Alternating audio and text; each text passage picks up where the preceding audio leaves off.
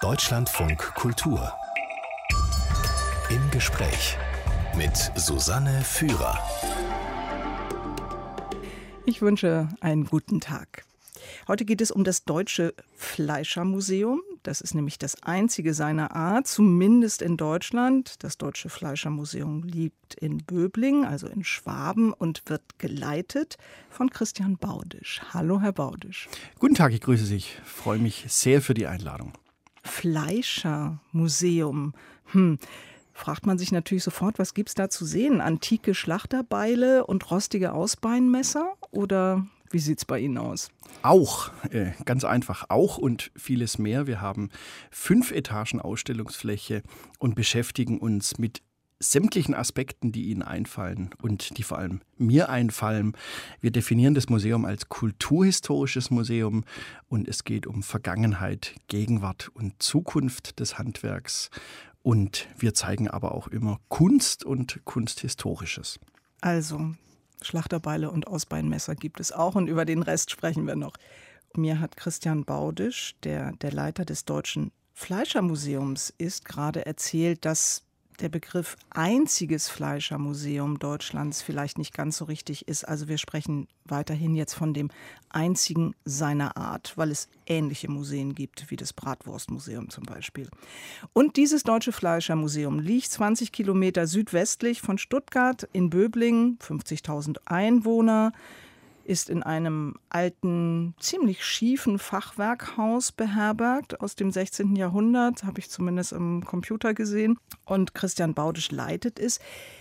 Aber Sie haben es nicht gegründet, Herr Baudisch. Wer hat denn das wann und warum gegründet?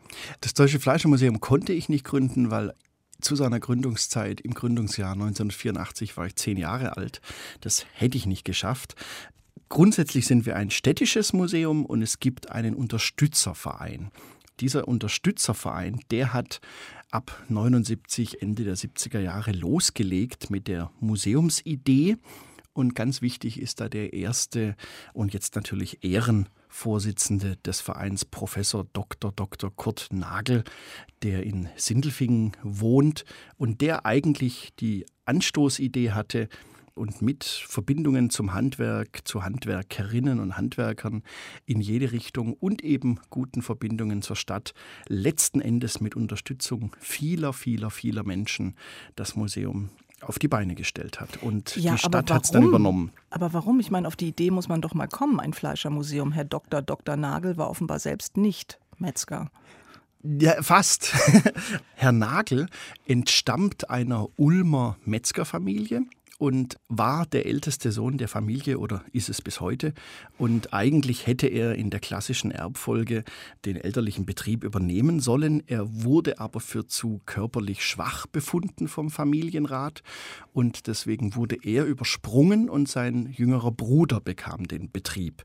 Und Herr Nagel hat dann weiterführende Schulen und Universitäten besucht. Wenn man jetzt heute seinen gesamten Namen komplett ausspricht, dann heißt er eben Professor Dr. Dr. Kurt Nagel.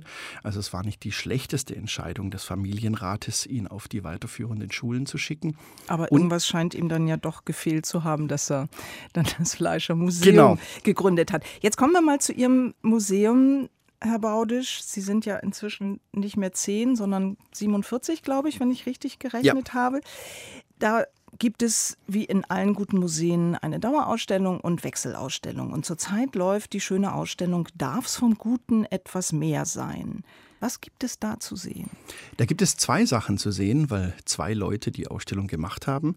Nathalie Wolf hat 100 Wurstaquarelle gemalt, die sie in unsere Fachwerkwände hervorragend eingefügt hat. Und Matthias Bumiller hat ein wunderbares Buch gemacht, das heißt, darf vom Guten etwas mehr sein.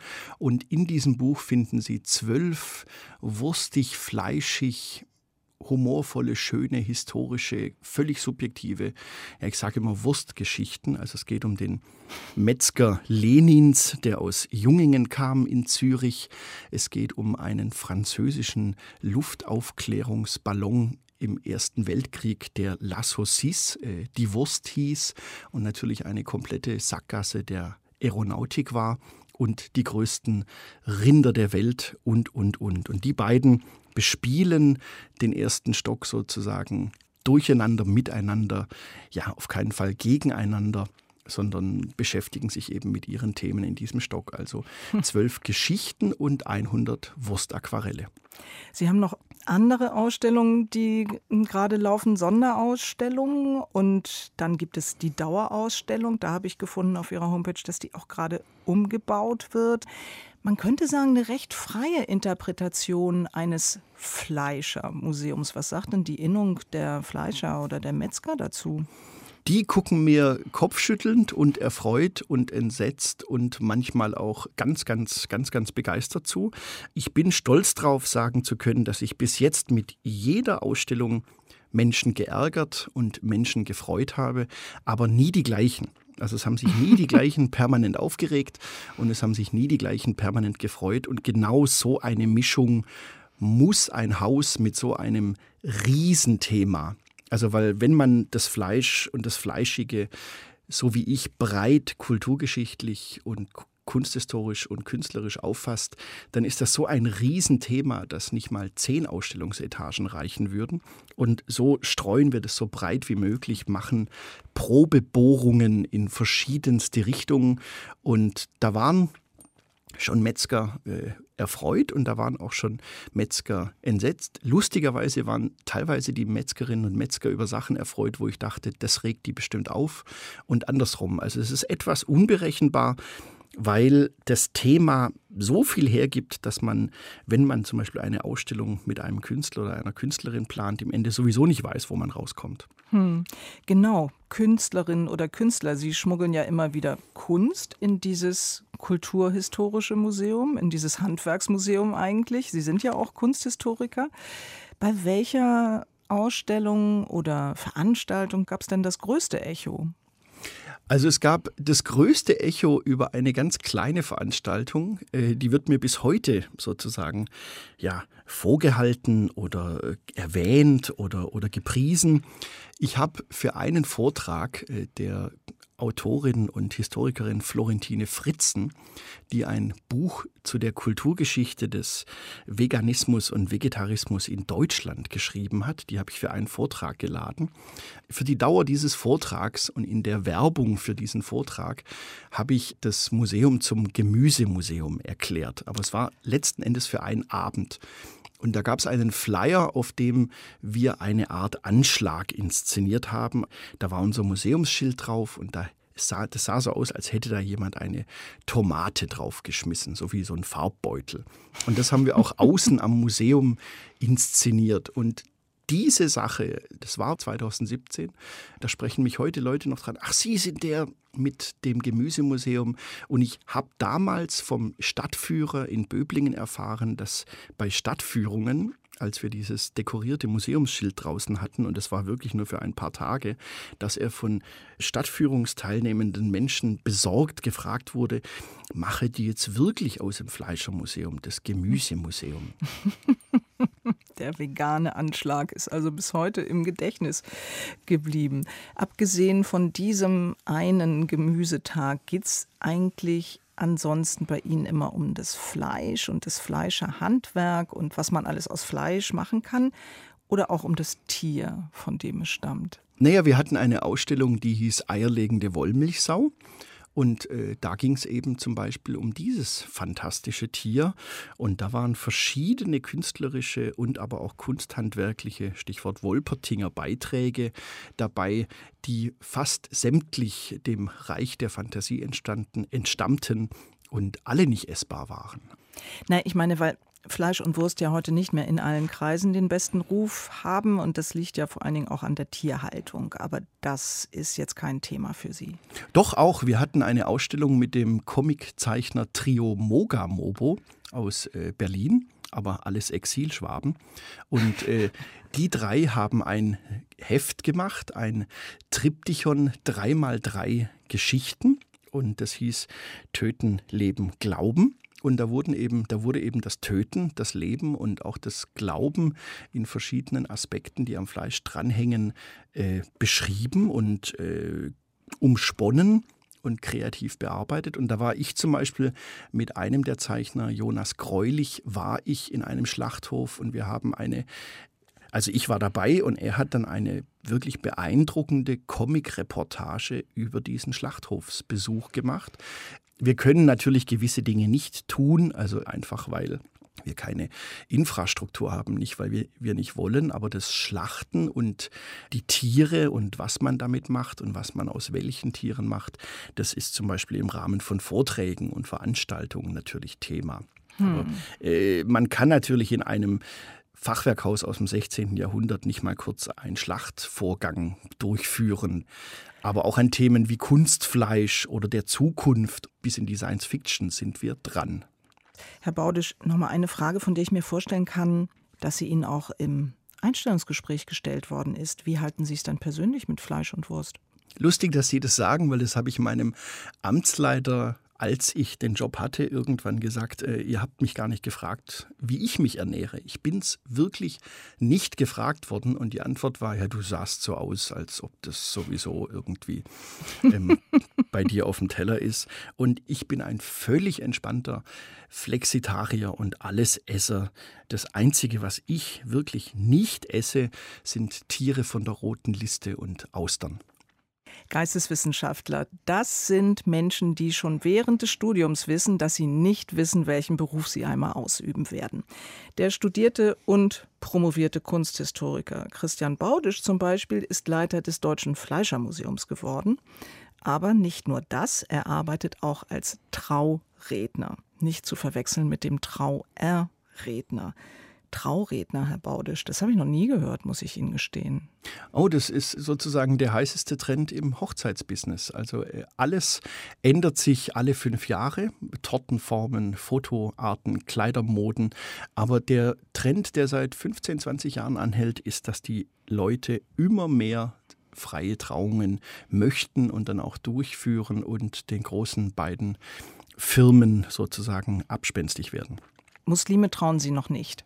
Ich Sie meinten, ich habe jetzt einfach mal geschlossen, dass Sie die katholische und die evangelische Kirche meinen. Die sind eben bei uns die zwei größten Firmen, aber letzten Endes, also ich hatte schon interkulturelle Ehen, da ich ja ein säkularer, freier Trauredner bin und mit welchem Herrgott oder welcher Herrgöttin auch immer gar kein Problem habe, aber nicht beauftragt bin, ist mir das, jetzt redet natürlich wieder der Fleischermuseumsdirektor, völlig wurscht, was die Leute glauben, sondern ich stifte eine Verbindung, ich moderiere eine Feier, ich erzähle von einem Paar und führe eine Trauung durch, die eben zum Feierteil einer Hochzeit gehört, was ich nicht machen kann, ist eine rechtlich gültige Verbindung. Das können nur Standesbeamtinnen und Standesbeamte. Hm.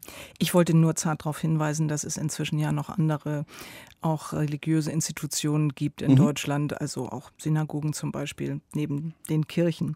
Also Sie halten dann eine schöne aufbauende Rede auf die Institution Ehe wenn man sie engagiert. Das wäre ein bisschen arg langweilig und das wäre sozusagen die Variante, wenn einem die Paare nichts erzählt haben. Also wenn sie auf einer freien Trauung sind, Faustregel, und die Person, die vorne steht, redet nur in schönen Zitaten der Weltliteratur über die Ehe und das Eheleben und das große Ganze, dann haben sie es mit zwei Möglichkeiten zu tun. Entweder ist das eine faule Socke, der oder die den gleichen Vortrag hält wie bei jeder Hochzeit und einfach nur die Namen oben ändert. Oder es ist ein Brautpaar gewesen, das nicht viel erzählt hat. Das ist die Variante, die mir schon geschehen ist, die einfach ein bisschen schade ist. Aber im Idealfall lässt man Frau in einer circa 12, 15-minütigen Rede das Paar, das gerade verbunden wird, vor den Augen aller Anwesenden in seinen Besonderheiten, Eigenheiten, Eigenwilligkeiten und in seinen Qualitäten entstehen und erzählt natürlich auch ein bisschen, wie es dazu kam, dass diese beiden äh, sich heute hier verbinden. Aber ich verstehe nicht so richtig, denn heutzutage macht das Standesamt selbst ja schon alles mit. Also Heirat auf dem Leuchtturm habe ich erlebt oder im Literaturhaus. Wofür braucht es dann noch freie Trauredner? Weil Standesbeamtinnen und Standesbeamte erstens in Deutschland nicht an allen Orten dürfen. Das müssen staatlich zertifizierte Orte mit Fluchtwegen und äh, getrennten Toiletten und so weiter und so fort sein. Das ist komplett nach irgendwelchen DIN-Normen durchgeregelt. Und da legen Sie nicht so viel Wert drauf. Äh, ich kann überall. Ich habe auf dem privaten Wochenendgrundstück und auf Schlössern schon äh, geheiratet. Und dann ist es so, was Standesbeamte natürlich nie machen und nie machen, die werden pro Trauung bezahlt. Und deswegen machen die individuelle Ansätze, natürlich, das ist dann auch jeweils nach Ehrenkodex und Ehrgeiz. Ich empfehle Leuten, die sich standesamtlich schön heiraten wollen, immer aufs Land zu gehen, zu Bürgermeisterinnen und Bürgermeistern. Die geben sich nämlich noch richtig Mühe. Aber zum Beispiel im großstädtischen Bereich, wo man für eine Trauung 20 Minuten im Bezirksamt hat, da kommt das Individuelle etwas zu kurz und hm. die Leute wollen halt was fürs Herz und viele wollen einfach auch dort verbunden werden, wo nachher die Feier steigt. Ist schon mal was schiefgegangen bei einer ihrer Trauungen? Gab es eine lustige Panne oder eine peinliche Panne? es gab schon so ziemlich alles. Ich bin, ich bin schon zu spät gekommen und dann wirklich mit der Zunge um den Hals reingerast und alle standen da schon und dann muss man halt einen guten Witz machen.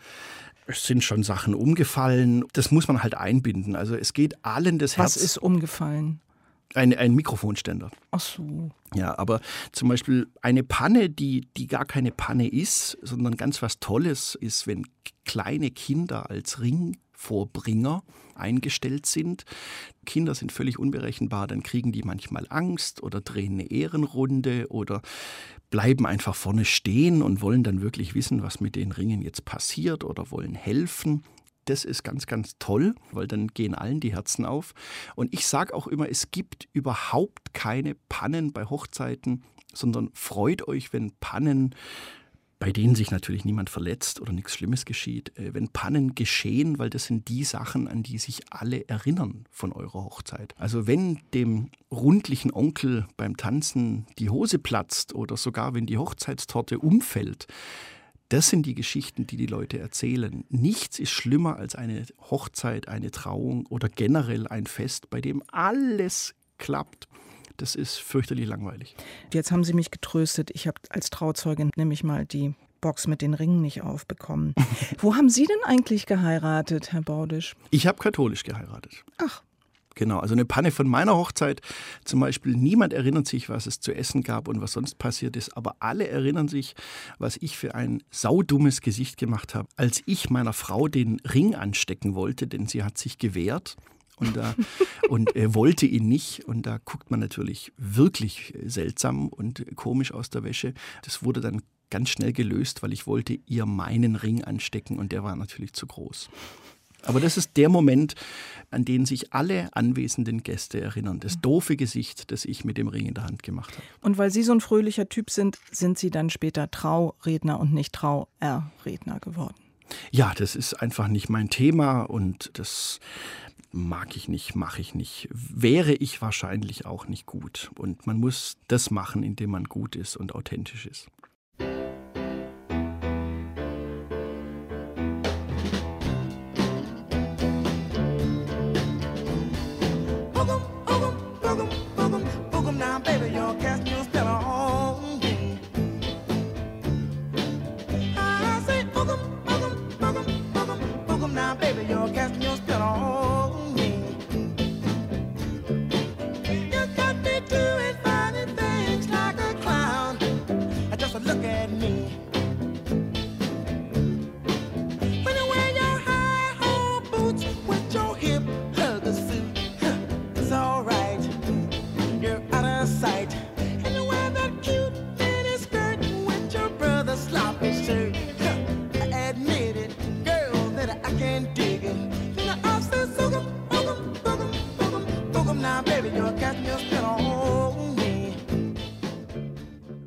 Boogum Boogum Song war das von Brandon Wood. Ein Song, über den ich nichts weiter weiß, nur dass unser heutiger Gast ihn ganz toll findet. Christian Baudisch, Leiter des Deutschen Fleischermuseums. Was gefällt Ihnen an diesem Falsettgeblödel? Äh, es ist einfach ein unglaublich guter Song und man muss sofort mitwippen und kann gar nicht stillsitzen bleiben. Das ist das auf der Bauchebene. Und dann habe ich zu diesem Song eine persönliche Beziehung. Ich habe von meiner Mutter ein Singles-Album geerbt und da waren verschiedenste Singles drin.